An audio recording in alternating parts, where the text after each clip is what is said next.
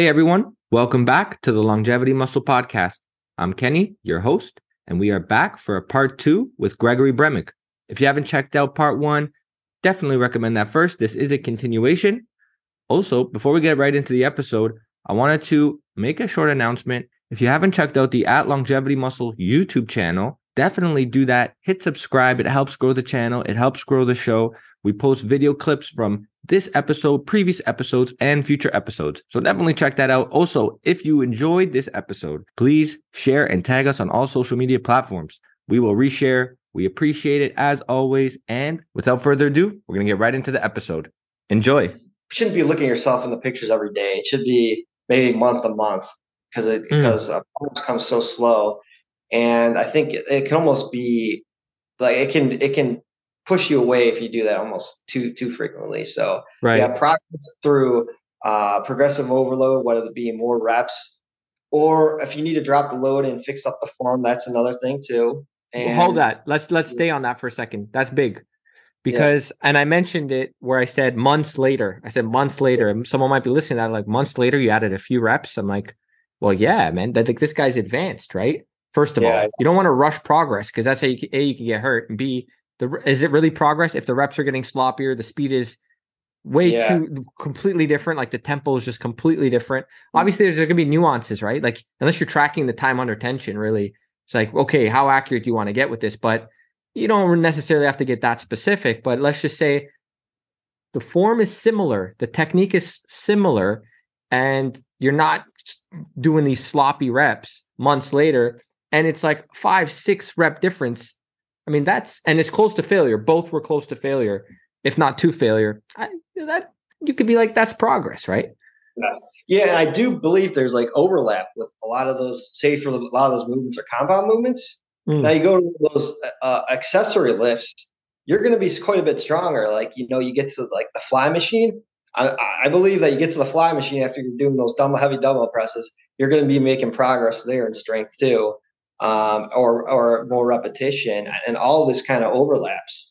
So, like I said, get stronger in all rep ranges. I believe that's a big uh, thing, and also uh, it, like get doing more repetition, or if you need to back off the weight and fix the form, that's another crucial element there. So, yeah. So, give us an example of when you've had to do that, where and you've you've felt at least because that's where we're kind of going off here, somewhat subjective, but we can use the measurements that are objective, like you mentioned, load, reps, etc. Reps to some extent, because we just talked about it's like if they're getting sloppier, and there's a level of internal, I guess you could say, feel that's important, depending on rep range, if you will. Like higher reps, that might be a little bit more important than the lower reps. But let's just say that you needed to drop the load. Talk about where you've had to do that, and you've noticed that, man, this is actually better. Back training, especially okay. with your left vertical row vertical pull downs. And i would say if you're focusing on your the biasing like when you do a row and you're trying to bias the lumbar lat like the lumbar lat thickness yeah you're going to use some upper back but you don't want to be moving your torso at all. And i do the like back in the day even even like four or five years ago i'd do cable rows and i'd be leaning forward and then coming back. You don't need to be doing that if you're biasing your lats. And that's exactly what i did. I dropped the weight and i fixed the form and my back has made huge improvements. And vertical vertical pull downs like if you if you're doing a vertical pro down pull downs and you're, and you're leaning back and you're trying to hit your hit your lats that's something you don't need to be doing is you know um, doing some kind of uh, extension with your back when you're doing pull downs. You just need to keep that kind of um, steady and, and just worry about placement with the wrist the elbow uh, and just driving them down to the hip instead of um, coming back with the weight and just pulling back with your elbows. So yeah, I would say back training is really important when it comes to focusing on on on uh, um, form. So especially when you're focused on your lats. Right, right. Like the uh, common issue with with that is a lot of athletes, if you will, especially lifters, just getting into it will be like, oh, I feel my biceps mostly when I do this, right? Or they're not sure where they are feeling it. Assuming again, I think it, I think rep range is important because if you're doing like a six to ten with yeah. good control, like wicked control, the pump is not going to be the same. And I, I use that word loosely, but the contraction of like that tight contractile feeling that yeah. you're getting when you're when when when fatigue is accumulating rep to rep. It's not going to be the same as sets of 20, obviously. But you should still be feeling that area. Like you yeah. should still be feeling contraction in that area, right? I think if you're not feeling contraction in the area, it's like what's going on here, right? to some yeah, extent. You, you always want to have like it there's like especially when you get older and and the longer you've been training you there's like this internal uh, i don't know meditation going on with this connection between you the weight and the muscle that you're trying to train and if you uh, you know if you if you meditate too hard on the muscle you're trying to yeah. train thinking about the weight then you do kind of build up this like central nervous uh, overload and you're just like oh you can't do as many reps so you there's a balancing act right Yes. Um, so yeah, there's a balancing act, especially when you're going, you're trying to overload the muscle with higher reps, like 12 to 20, and like you're just like, oh, you know, like yeah, it's it's hard, it's crazy, but that's an yeah. that's an important thing you brought up though. I like that because you don't want to go on one too far on one end of the extreme for sure.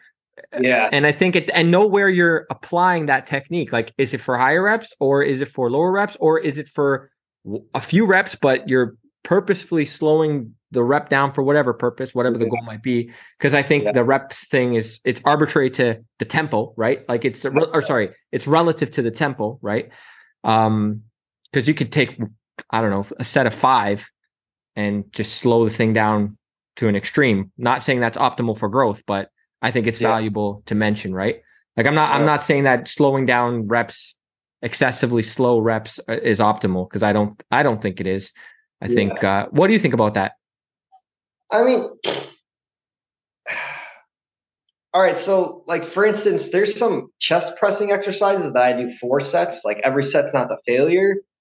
Um, and if I'm doing four, four sets, I'm not going to be going super slow time under tension every set. Like that would You're just right. fatigue your muscles way too soon. That's so the whole like, workout. yeah. So I do like a, it's like a speed that's kind of in between, you know.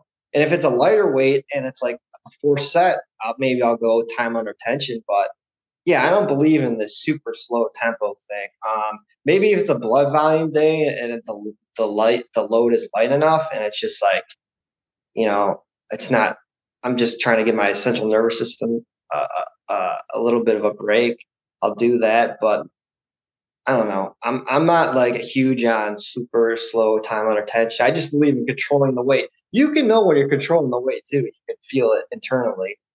Um, so, and you know, if you don't, if you don't know if you're controlling the weight, videotape yourself. I always videotape myself on exercise. I want to know if I'm controlling it. I can look back and be like, yeah, I, I feel like it was controlling. It looked like this. So, yeah, um, yeah, time under tension, thing like things like that. They're tools, but they're not they're not like needed. I don't believe to make progress. So, yeah. Great, great points. And I just want to make this super clear when we when we're ta- when we're talking about time under tension, we're talking about tracking time under tension relative to slowing things down excessively beyond a point yeah. where maybe it's necessary. Because I think obviously it's happening, right? The time time under tension is there regardless if you're tracking it. Uh, I, I think it's important because yeah, when you're doing an exercise, time is time. You're doing an exercise. It's time under tension, like whether it's 30 seconds, a minute, two minutes. But I think yeah. that that term is used relative to are you slowing things down to maybe an extreme, right? Yeah. So I, I, I wanted to make sure that that point's clear to anybody who reaches out because I've gotten interesting comments about things like this when when they're brought up on the podcast. So especially the time under tension thing. So what I do want to mention because I want to go back for a second and talk about your when you mentioned dropping the load, right? Like I mm. think that's it's important to note because we didn't touch on this.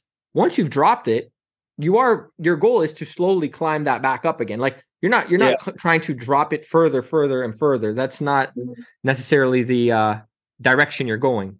Correct. And and as you lose leverages, like usually every ten pounds, it's like if you can stick at the weight you were ten pounds before, it's like even the repetitions. I think that's a win. Like if you're 170 and you're still doing the same weight you were when you were nine 190, I think that's good, right? Hmm. Uh, well, if you're dieting, if, you mean? Yeah, when you're dieting, especially. Oh, okay, gotcha. You know? Like in a deficit, that's that's a win, right? I, and um, I don't know about you, but like when I get like super lean, like I'm definitely not hitting PRs. I'm like I'm like dropping my pressing goes down significantly. My squatting does. I don't know how some of these guys are making PRs. Um, but I'm just just trying to hold on to what I had, you know. So right.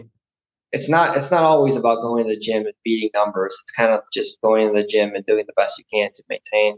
Even though that kind of sucks, but it is what it is in the game of getting stage and lead. So yeah. Oh, absolutely. And I, and I do think that a lot of especially natural because of, of course we're talking about natural bodybuilding here, but where it's people like to fixate on the loads a lot um, yeah, and obviously, yeah, eh, and I think it's very there's an ego thing that's involved with that, of yeah. course, because right. Yeah. And I'm not sure if it's as in, it's important because obviously we don't want to be getting we don't want to be lifting lighter over time and like in that di- we don't want to be going in that direction chronically let's just say right like i want to i want to see the numbers going up over time right the trend mm-hmm. at least but i do think that there's a bit of ego involved with wanting to just constantly have that be the case, even while dieting, which can, like yeah. you said, cause prob more prob- probably more problems than not. Right. And I think it's relative. If you're if you're like you said, if you're 180 starting your diet and then you're in the 160s now, and maybe your pressing strength dropped as far as the loads you're using in in your hands, is it really you're getting are you actually getting weaker or you might actually be getting stronger relative to your new weight, right? Yeah. Yeah, you might, and and when you start getting that lead and you're getting close to the stage, you have to kind of flip a switch and be like, all right, I need to focus more on, let's say, my posing and managing stress than going into the gym and breaking PRs. Mm. Like you should be going to the gym, working to maintain that muscle, but you don't have to go out to the gym and try to like break a deadlift PR. You know, you got to be focusing on on your posing and presentation and managing stress because you're in the gym and you're getting injured because you're trying to deadlift or squat or press uh, uh, some some kind of crazy weight at that low percent body fat. Um, I don't think that's going to make the stage like when you get to the stage, you're not going to have a great look. Like when you're in the off season, you got plenty of fat on you, that's fine. But you know when you're getting close to the stage, I don't think that's going to the end product isn't going to be there, right? So right. Yeah. No, that's a great point. And let's touch on this because we didn't. Your your the actual amount of volume you're doing. Like how many sets are you doing on average per exercise? And how, I know it's different from one week yeah. to the next, but let's just pick an example of week one and then week two. All right. So for like say for a chest, my chest day, my chest and tricep day, um, I'll have three pressing movements. And for me, I'm just always trying to focus more on my upper chest so for for a, a mid chest movement or a flat movement, I always I always usually just do three working sets, and for my two upper chest movements is four working sets. So at the right there, that's about eight, nine, 10, 11, 11 sets. But I don't take every set to failure. Okay. It's like it's like my first set will be three to four reps in reserve. Okay. And then my second set will be maybe uh, two reps in reserve and then and then my my third set will be you know all out. Okay. Okay. And then, and then my fourth set will also then just be like a, a back off set, um, where I back off and I do more reps, and that'll be also to failure. So um, I do play around with kind of reverse pyramid scheme right there, but that's just like instinctual. So my instinctual training kind of comes in with um, like what set on that exercise is going to be uh, taking the failure on the sequence of uh, of of those sets on that exercise. So yeah, um, that's so how might, it works. So it might be the first set, it might be the last set. It just depends yeah. on how you're feeling that day, kind of thing. Yeah, I always do warm ups. I don't overdo warm ups either. Like you know, I'll do warm ups, but I'm also like, um, I'm not going like 20 reps every 10 pounds of warm ups. Right. Um, I, believe, I believe in building up, so you kind of have to be primed, but you don't want to, you know, fatigue. throw it off, fatigue yourself. Yeah. So like, so it's you know, so that's eleven sets there, and I do a fly movement four sets. So that's that's like fifteen sets for chest. It's a lot of that's a lot of sets. But like I said, it's only like out of each of those exercises, maybe it's a set of two to failure. Um, right. So it's like so, six sets to failure, basically, and 15 total working sets in terms of like challenge. Yeah. Like you're you're close to mm-hmm. failure on all of them, but six of them are actually you're you're going to the house or trying to at least. Yes, yes. And like I've seen some of these guys go to failure and like they go pretty freaking hard. Like if I were to go that hard, maybe I wouldn't be able to do as much volume, but I I do I do this the way I do it and I believe that this benefits me, especially with my Lyme disease. And like I do go hard enough, but like if I were to be honest, like maybe I could get a more extra rep here or there, but uh, it's like it's like uh, I don't know. I might be I might be dead for a week or two after that. well, so, a it's yeah, it's specific to your situation. A, but also B, is it nece- Is it really necessary? Like, is that because you're okay? You're definitely making up for it. I mean, you're doing 15 sets a week, we'll say. Yeah, yeah. for a given body part, right? Yeah. Is that extra rep really the make it rep? Like, is it the yeah. one? Is that the one that's going to give you all the growth? That one extra rep? Come on, man. I just don't buy. Like, I don't. I don't. I don't buy it personally. I don't buy that. That one mm-hmm. rep is the one that's turning on that growth mechanism. Logically speaking, I just I can't see that. That's the one rep that trumps all the other reps you've done. You know, that's the most important one. I don't know. I think they're all important to some extent. Obviously, they're they're, they're the last few are definitely the ones contributing to growth but last few you know there's there's there's a uh, there's an accumulation of reps that are fatiguing near the end so i don't i don't think it's just that one rep it's like maybe it's like the last four maybe the last three or four you know yeah don't get me wrong like i said exercise selection intensity i think those are the two most important thing and i believe in taking yourself to failure but uh, if you take yourself too far to failure you're gonna you're gonna be so fatigued not only the rest of the workout but maybe the next day, and you're not going to be able to have a productive workout then. Like there comes True. a certain point where you got to be smart about it, especially you know later in the game. So um, yeah, train hard, but be smart about it. You know. So who are you? Who are you thinking about? Because you're like, I, I watch some of these guys, and I'm like, man, because I have some guys in mind, and I'm like, I'm not going. I'm like they, especially with the loads too, like and the exercise selection. It's just it's uh it's next next level crazy in my mind. But say anything because I, I believe what they're doing works for them. But like say for instance, somebody will deadlift four reps and it looks like they're they're dead, but then the rest of the workout, the back workout, it looks like every exercise they have like four or five reps in reserve. So it's like you're doing you're doing your deadlift to failure, but you're not doing your row, which is probably a good like rows in my opinion are the bread and butter for good back. Like I build a, I build my back up with rows, variations, rows over deadlifts. Like stick to rows. You know, deadlifts are good for that density and that thickness, but if you're not putting that intensity in rows and you're just burning yourself out with just that one set of deadlifting, I don't think that's very productive. Um, you deadlift? I'm, I'm, yeah. What's that? Do you deadlift specifically? Yeah, I deadlift, but I, I usually do a working set, and it's nothing like I don't go below six reps on my deadlift. I usually go six to ten, and I do a back off set of like eight to ten. Okay. Um, and and maybe I'll do one of those sets to failure, but I don't take myself all all, and I don't take myself all the failure. And before that day is always a refeed day, an off day. So I I'm able to get some productive training in after deadlifts too.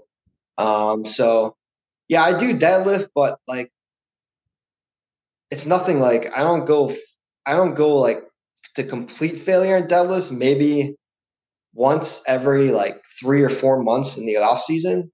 You know, the complete complete failure. Right. That's just you know. I usually stick in the six to ten rep range, and I maybe have like one or two reps reserved. I just focus more on keeping my uh, intensity up and my momentum up, so I have the energy for the rest of the workout too, you know. So yeah. Well, I think you have a combination of applying both principles uh, or just applying training to failure and having a sufficient amount of volume that makes sense as far as muscle yeah. growth is concerned. But I do yeah. think that a lot of people get so hung up on wanting to choose a one side, you know? Like I want to make I want to mention this because we were talking about this briefly. It's it's so important.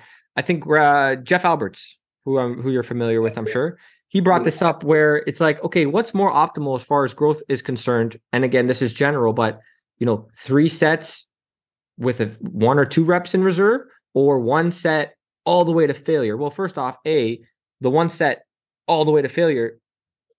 For it better be all the way to failure if you're only doing one set, or else you're not really going to get much.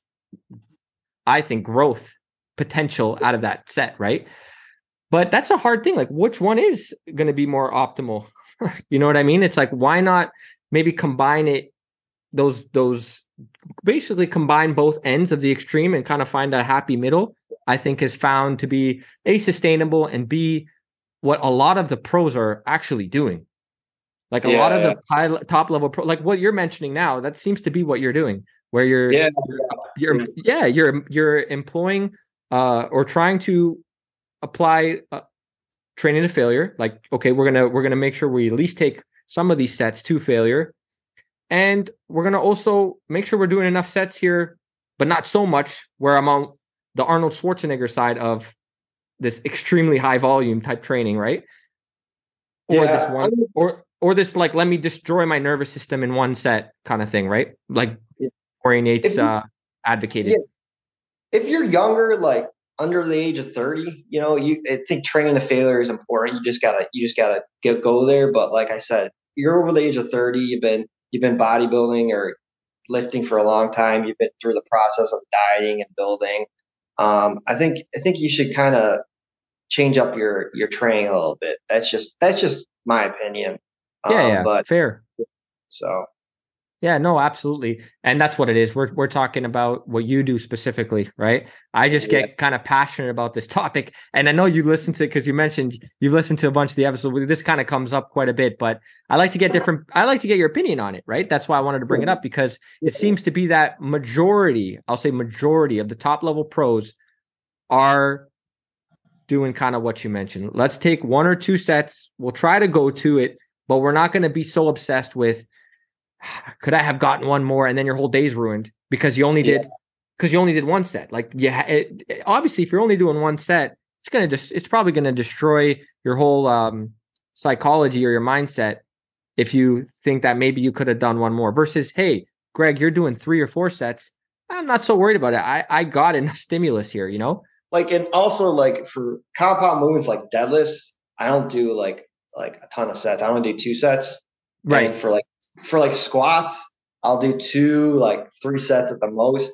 But for like leg press and like, you know, curls and stuff like that, um, and machine presses, I'll go up to three or four sets. It's just like those those main compound lifts. I don't think you need to do a ton of sets. Like you'll burn out, you know. So yeah. no, I, I have similar similar like even dumbbell presses for me, which is quite yeah. fatiguing. But no, I mean like, what if you only had one set? Like, and you're like, man, did I did I get did I go all the way to failure? That would probably throw that threw me off for a while when I tried this whole one set to failure thing. That's a personality thing too, right? So yeah, I think two sets is like minimum. You know, like yeah. maybe maybe heavy set and a back off, but I don't know. I could never do one set. I, uh, that's what I mean, right? I think there's a bit of a psychological component. Even when you watch like Dorian H train, I mean that guy. Th- if you're doing it like that, then maybe one set could potentially be sufficient, like one actual all out working set. But even then, yeah. it's like it's uh yeah, it's up for debate. Um, what I want to talk about here to transition because we dove into the training nice. Um, unless you had any other things you wanted to touch on before we uh, transition here.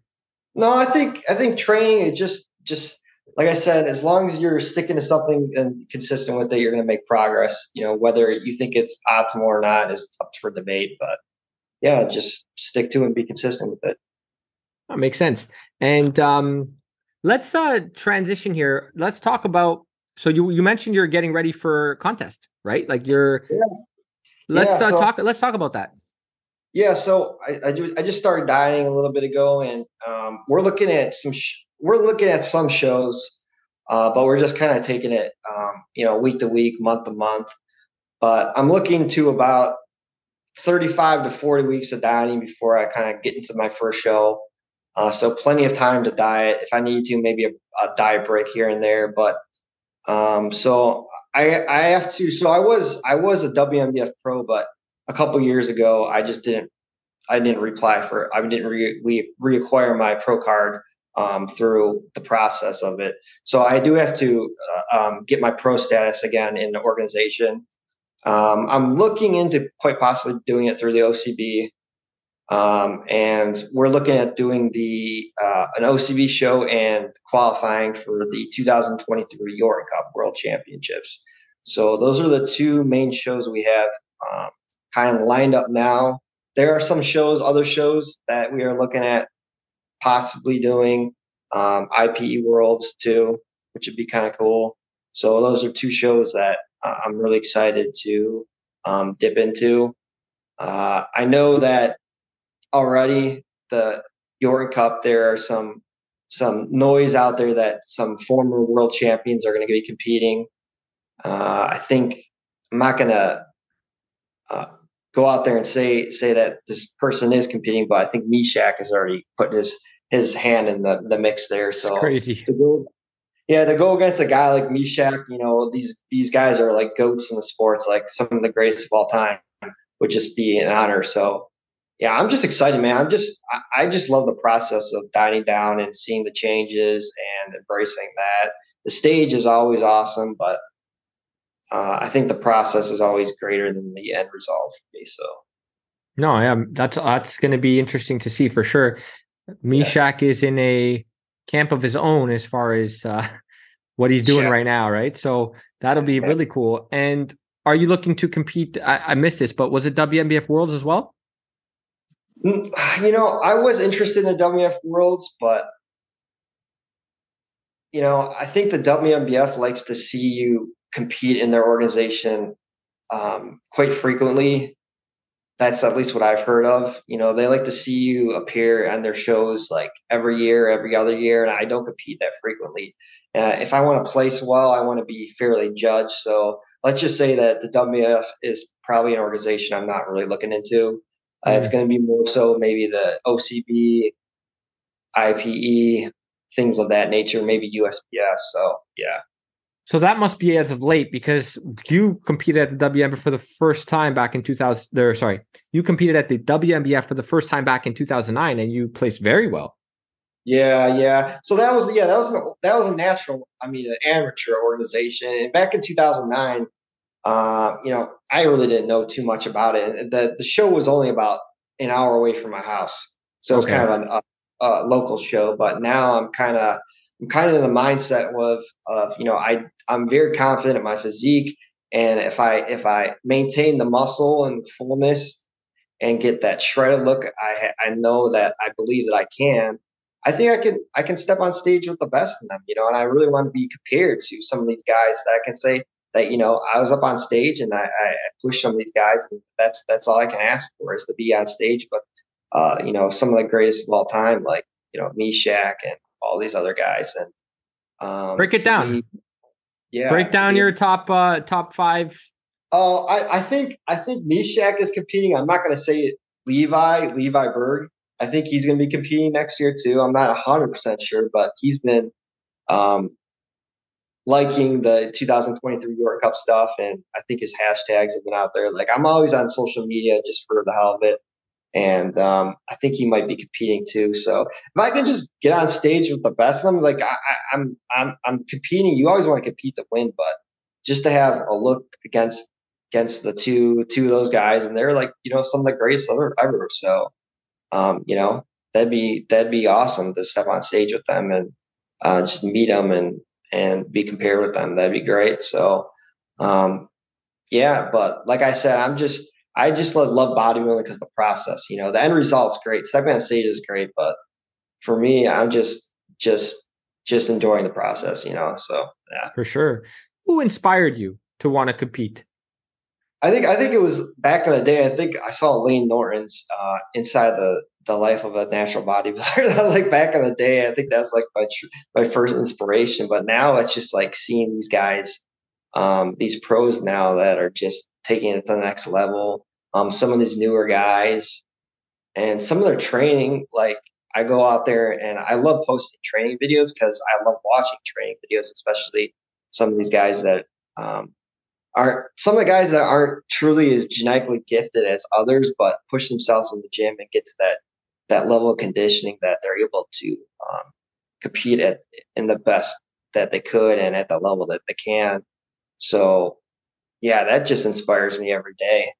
Um, so yeah, I would say I like competing is something that I really want to do, but to be honest, I'm I'm always inspired to go to the gym and, and just have a blast over competing. That's just that's just for me. But um, getting on stage and being a bodybuilder is just a secondary, I guess, benefit of that. Right, right.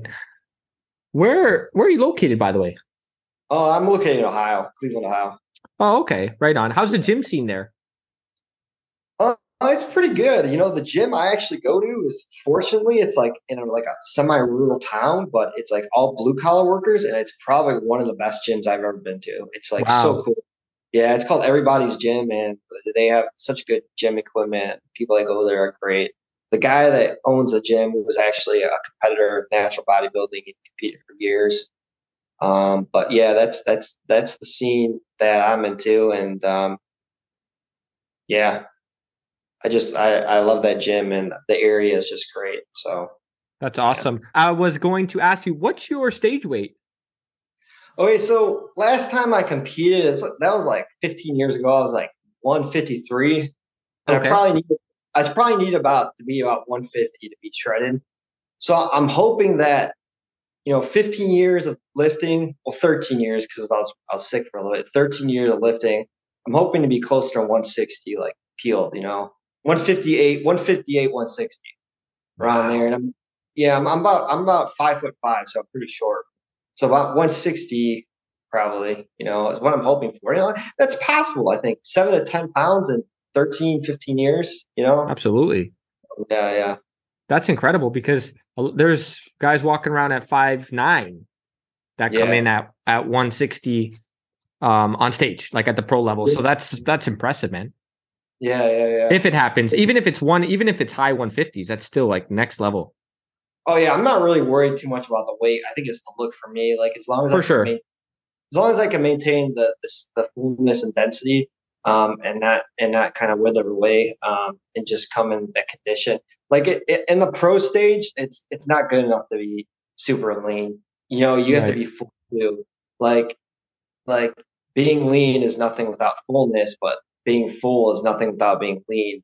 You have to have both uh, uh, kind of in, in in your pocket to be competitive at, at the world level. So, um, yeah, that next level, it's just kind of like you have to have both.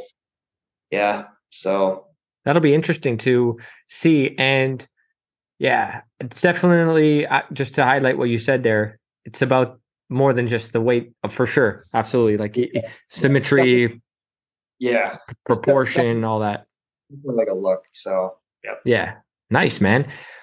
Well, why or what because you are someone who's endured some obstacles might be an understatement but as far as longevity is concerned what do you think is so important to maintain a certain level of endurance like you have discipline but i want you to chime in here because i think you can give some valuable wisdom inspiration experience on this matter but certain level of or a certain amount of longevity in order to yeah progress past these situations that you have?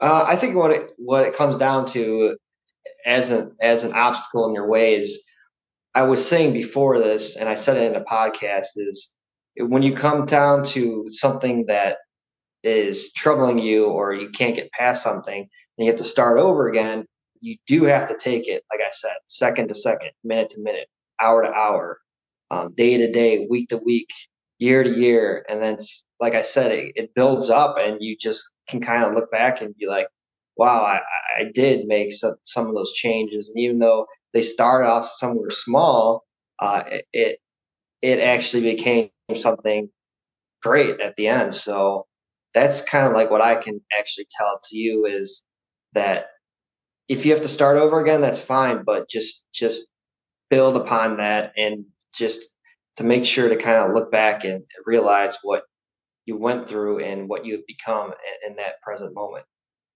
Oh, absolutely amazing. And any other final words before we uh, wrap this up, Greg? No, I'm just you know I'm I'm very honored and privileged to uh, be on this podcast. I think what you're doing here is great, and um, I'm just um, you know, I'm just happy to be part of this community. So thanks for having me on, man. Oh, absolutely, man. And uh, folks, I did not pay Greg to uh, say that, just so uh, we're clear here. but uh, no, thank you, man. I honestly, I appreciate it. I'm sure the listeners really enjoyed it, and I'm sure this will help in many ways, especially those who might be going through something right now, right? So, thanks so much again for taking the time. And if the listeners want to get in touch with you, they have a question up from the episode, perhaps, or just in general, because you're also a trainer, right? So, yeah. where can they find you? What's the best place? Uh, just shoot shoot me a personal message on my Instagram. It's uh, Gregory D Bremick. Um, you can find me there. First name Gregory, middle name Daniel D. Uh, Bremick's my last name, and yeah, shoot me a personal message. I'll get back to you. I usually check Instagram pretty frequently, so. Awesome. And are you because you're a trainer? Is it just in person, or are you also doing online? Um, actually, right now my real I don't I'm, I'm not doing full time training. I just do it part time, and I, I, do help some people online. But right now, I do have a job with uh, through my family. Family owns a couple businesses, and that's what I do. Um, but on the side, I do do personal training. I help people out. So yeah. Okay. Good to know. Good to know. And so, folks, I'm going to make sure I link that in the description box. So be sure to check that out. Once again, thank you so much for tuning in. Be sure to check out the at Longevity Muscle YouTube channel where you can subscribe because we're going to post videos not only from this episode, past episodes, future episodes. So if you want to stay in the loop, go check that out. That's at Longevity Muscle on YouTube. Also, if you enjoyed the episode, be sure to share and tag us on all social media platforms, specifically Instagram. Once again, we'll link the we'll put the links in the description box. Thank you once again. Appreciate you all. And until next time.